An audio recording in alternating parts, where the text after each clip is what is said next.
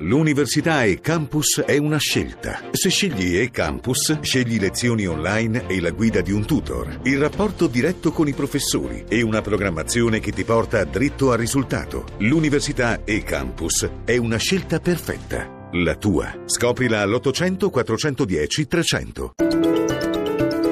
Radio 1 News Economy.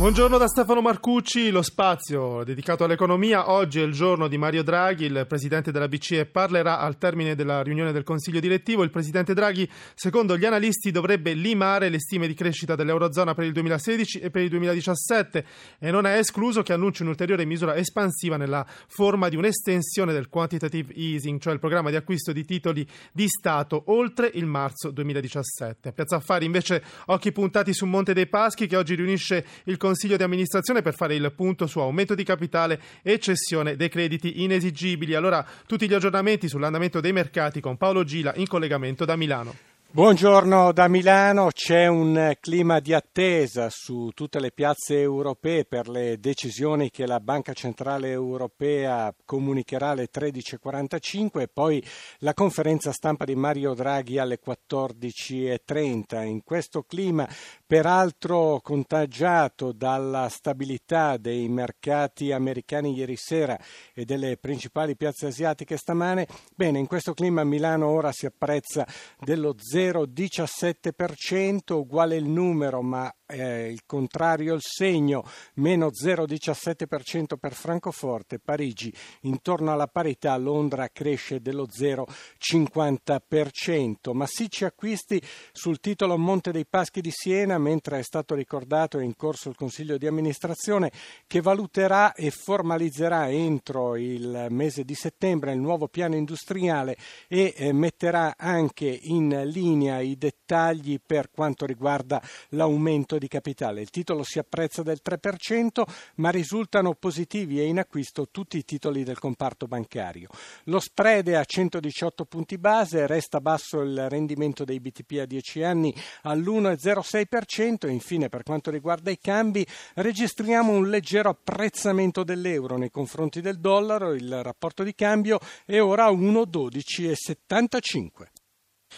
Consumi, Confcommercio registra in luglio un leggero incremento dello 0,2% rispetto a giugno, pessimista invece sulla ripresa il presidente di Coop Italia Marco Pedroni. Le variazioni dei consumi dice non sono quantitative ma qualitative semmai, man mano che nuove abitudini e stili di vita si affermano, così come emerge dal rapporto Coop Italia 2016. Sentiamo Pedroni intervistato da Roberto Pippan.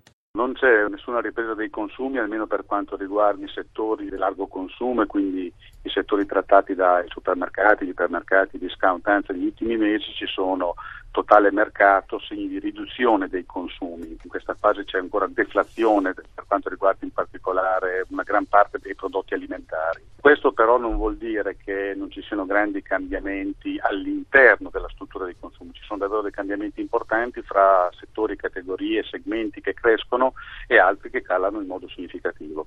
Per esempio? Sempre meno importanti sono le marche in quanto tale, ma più importante è aderire a nuovi modelli di vita. Non è un trend di breve periodo, ma di lungo periodo. Ci sono settori che, come le carni, gli stessi latticini e formaggi, il latte UHT, i booster, lo zucchero, il burro, la stessa pasta di semola che calano. E mentre ci sono dei consumi anche molto legati ai temi della salute, del benessere, del vivere bene che crescono in modo significativo, oltre a frutta e pesce che hanno un trend storico di 3-4 punti di crescita, tutti i prodotti gluten free, no lattosio, i prodotti a base soia, il latte di riso, i cereali e legumi secchi, oltre ovviamente al biologico, sono tutti consumi che crescono in modo importante. Anche i consumi etnici stanno segnando un interesse dei consumatori perché accanto ai temi della salute c'è anche la curiosità di aprirsi a nuovi prodotti. Quindi è un mercato che può sembrare piatto, ma dentro questo mercato piatto ci sono grandi cambiamenti e noi come COP stiamo rinnovando tutte le nostre linee,